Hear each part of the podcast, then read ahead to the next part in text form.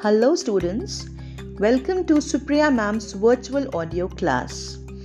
Today, we are going to study a poem.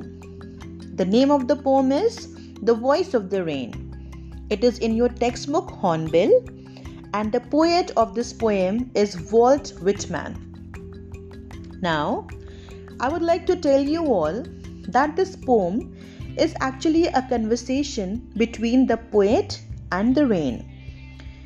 In this poem, the rain explains its eternal journey from its birthplace to heaven and then coming back to the earth. Now, earth is addressed as the birthplace of the rain.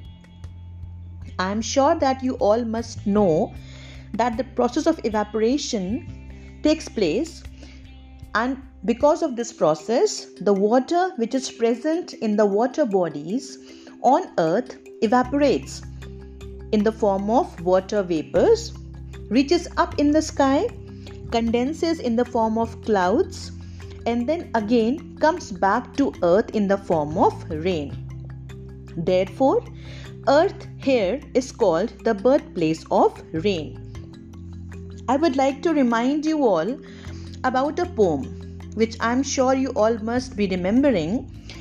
In class 9, you all have studied a poem, Rain on the Roof.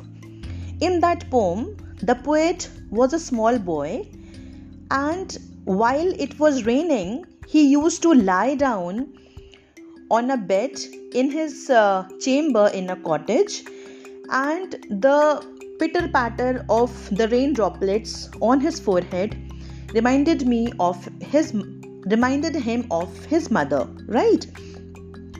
So rain is a beautiful phenomena of nature and everybody loves rain be it trees be it animals be it human beings. Now for some people rain is just rain but some people feel it. It arises in them memories of their past and so they all love rain.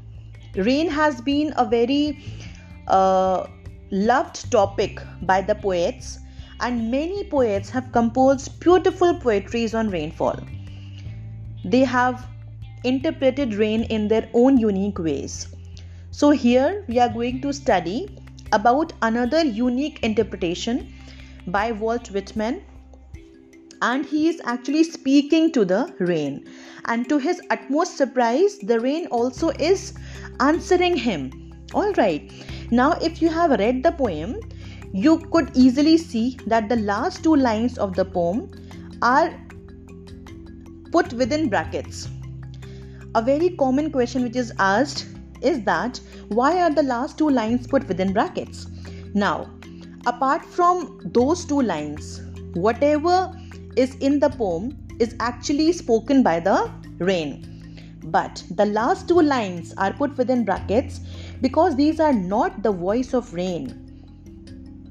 Alright, these two lines are spoken by the poet. That's why these last two lines are put within brackets.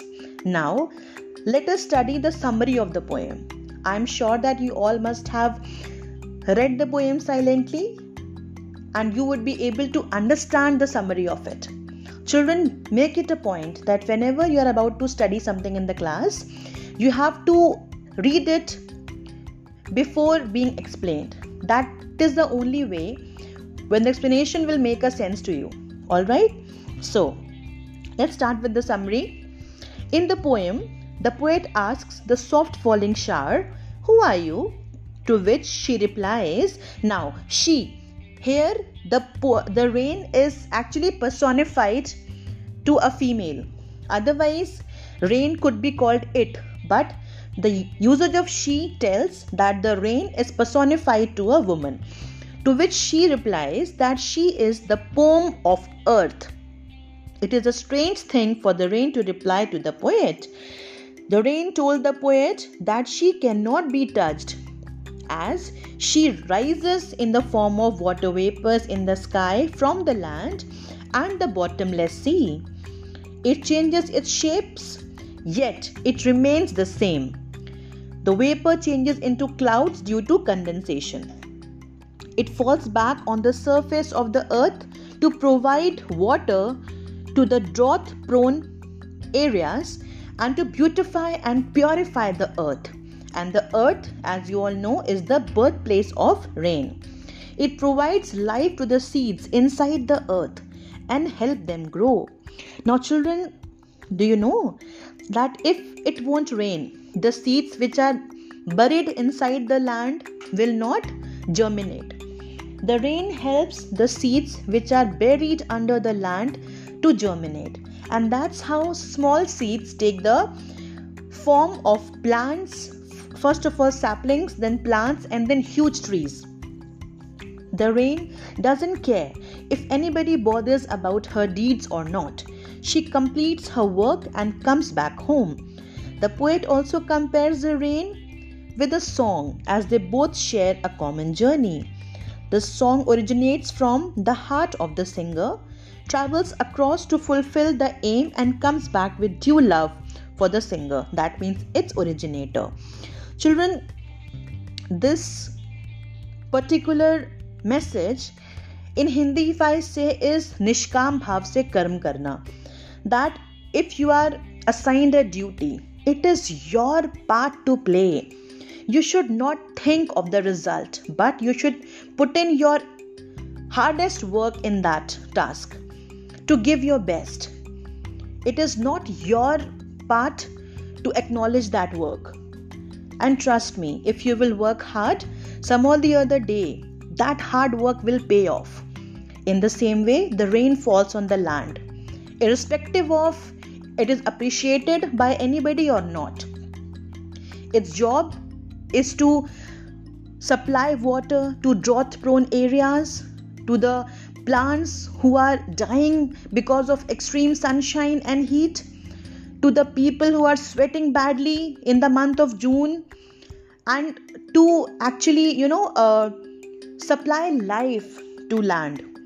In the same way, when a singer composes a song, he or she doesn't know that will the song get appreciation or not they just do their part.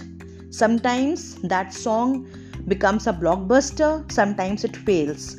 It is completely on the people how they recognize it, how they acclaim it, and how they acknowledge it. But if the writer, if the singer, if the rain will not fall or write or sing because they are threatened by the result of it or by the fear of failure, then then you know sometimes it could be possible that they do not compose even anything. And they could be preventing themselves from making a beautiful song. So you must not think that what will be the result. You must always do your part now coming to the explanation of the poem one by one i'll read the first stanza of the poem then its word meanings and the explanation of the first stanza and who art thou? said I to the soft falling shower, which, strange to tell, gave me an answer, as here translated I'm the poem of earth, said the voice of rain. Eternal I rise, impalpable out of the land and the bottomless sea. As I have told you earlier, who art thou means who are you? Eternal means never ending. Impalpable means which cannot be described. Now, in the above lines, the poet asked the soft falling shower, Who are you? To which the rain replied in a strange to state manner. The rain said that it was the poem of the earth and it rose continuously. Rose is the past form of rise rose continuously from the land and bottomless ocean in the forms of water vapors. Now, the next stanza Upward to heaven, whence vaguely formed, altogether changed and yet the same. I descend. Descent is the opposite of ascend. Ascend means going upwards, descend means coming down. I descend to lave the draughts, atomies, dust layers of the globe and all that in them without me were seeds only, latent, unborn. Now, whence means where.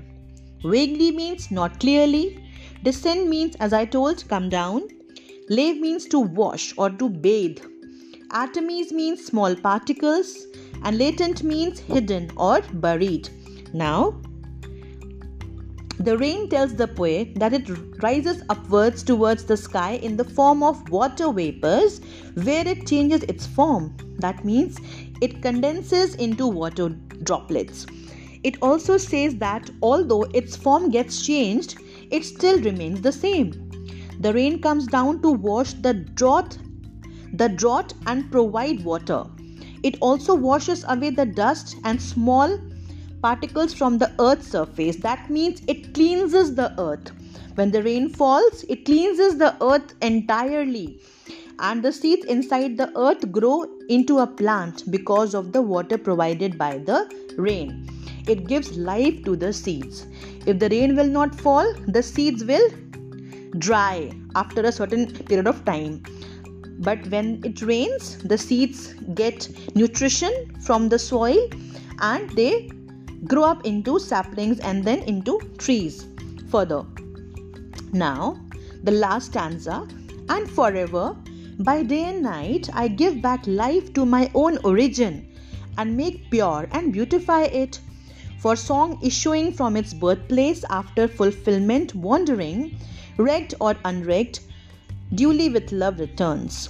Now, wrecked or unwrecked means whether cared or not cared for or not cared for recognized or not recognized. It doesn't affect the rain nor the poet if someone listened to the rain or not.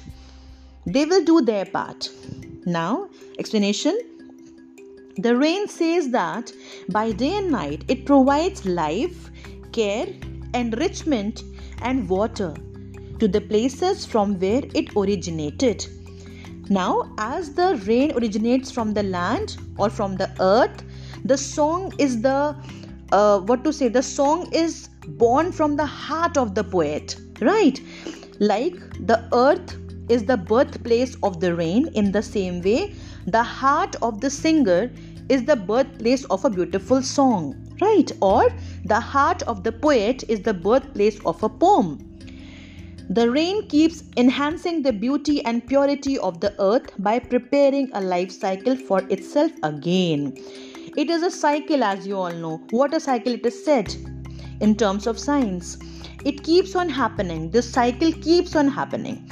In the same way, the rain evaporates, then condenses, comes back to the earth, then again evaporates. The cycle is unending, it's eternal. Now, the last lines within brackets. It means the rain is like a song that originates from its birthplace, just like the heart of the singer, and travels to fulfill the earth's needs and wonders.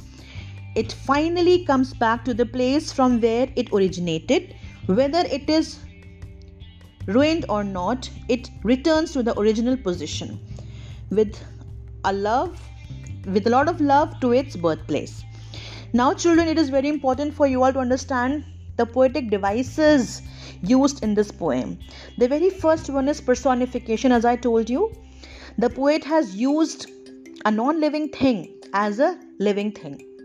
Like the poem, the rain says, I'm the poem of earth, said the voice of the rain.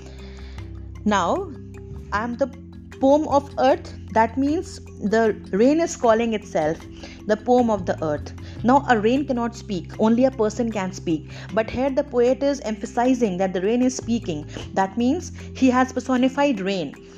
Next is metaphor, an indirect comparison between the qualities of different things. I'm the poem of earth, rain is being compared to a poem, right? Comparison. Now, if it would be, I am like the poem of earth, it will be simile. But because the rain is calling itself a poem, so, when the word like and as are not used and a comparison is made, it is metaphor. Then, hyperbole. Hyperbole is exaggerated statements. Now, I hope that uh, you all remember the phrase bottomless sea. Now, sea has a bottom, right? There is an end to sea. The sea has a bottom. But hyperbole is where you exaggerate something. So if you cannot measure the depth of sea it's not possible. The sea's depth can be measured. So in bottomless sea it is hyperbole. Then lastly imagery. When any description of anything makes a picture of it in your mind if you are able to see something only by the help of few words it is imagery. The visual description of something. Now, in the very first line, soft falling shower, when the poet says soft falling shower, I am very sure that ev- every one of us can remember or feel that shower of rain when it just starts to drizzling. We all have that idea in our mind, we all have experienced it, seen it, maybe you know, danced under it. So, imagery is a visual description of something, and soft falling shower is something which is uh, which arises or which uh, provides your picture of soft falling rain. So these are the devices used the literary devices used in this poem. Now children here i am ending the explanation of this poem. I hope that you are uh, convinced satisfied and you have understood the meaning of every word and the hidden meaning of the poem as well. Still, if you come across any problem, you are open to ask questions. That's all for today. Have a nice day ahead. Love you all.